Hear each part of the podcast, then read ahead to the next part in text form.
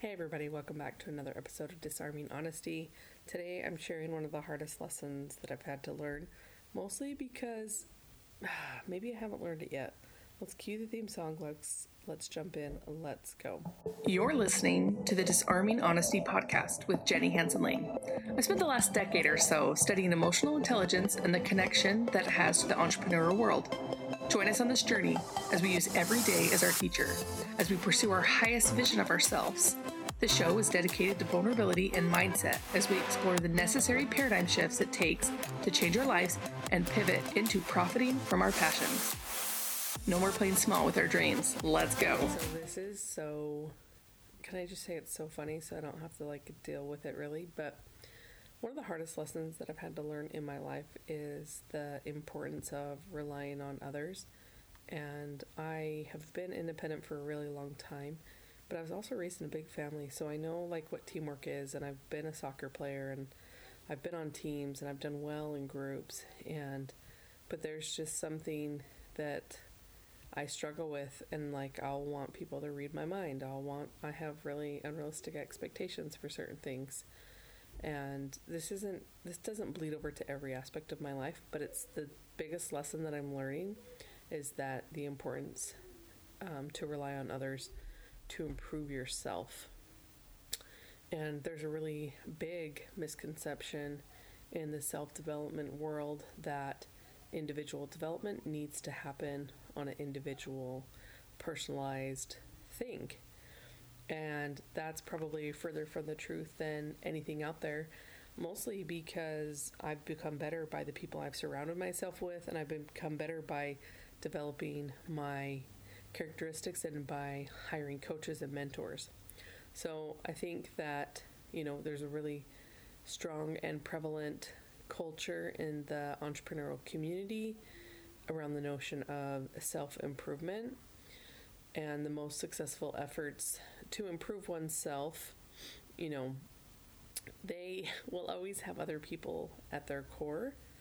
And I think it's really important if you're looking to gain a new skill or break a bad habit or seek out people that have been a couple chapters ahead of you. Uh, that that's that's really how you're going to get better.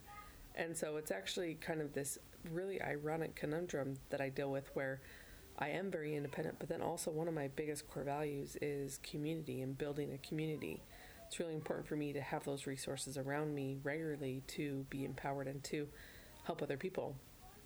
So I think like there's a checklist for those of you that are very independent and you might need help to grow faster and quicker and more in tune with like who you envision yourself as.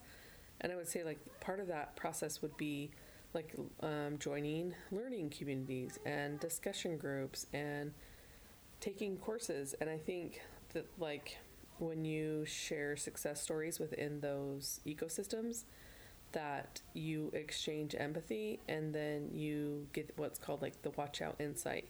And that's where someone um, tells you things to help you avoid the pitfalls that you don't have to go and experience those yourself. There are some experiences that you do need to learn for yourself but you can certainly build confidence and execute and you know push through your commitments um, to push through setbacks and actually accelerate and adopt new behaviors uh, just by the people you surround yourself with.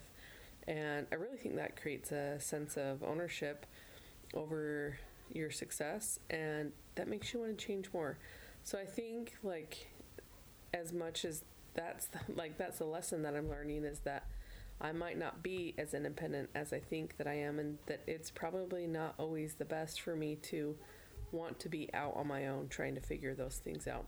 This was just like some tidbits of thoughts that I had that really helped me just to gain a little bit of clarity and like and grow the thesis of like why self-improvement should be a group activity why self-improvement should be done in a community and it's so important to remember that you know continuous personal development it's so fundamental for your personal satisfaction and your career goal your career goals and those were just some of the takeaways so i hope that information kind of gives you an idea of like some of the hardest lessons that you'll go through you'll repeat over and over again that you're not alone you don't have to do it alone All right, you guys. Love you. Peace out.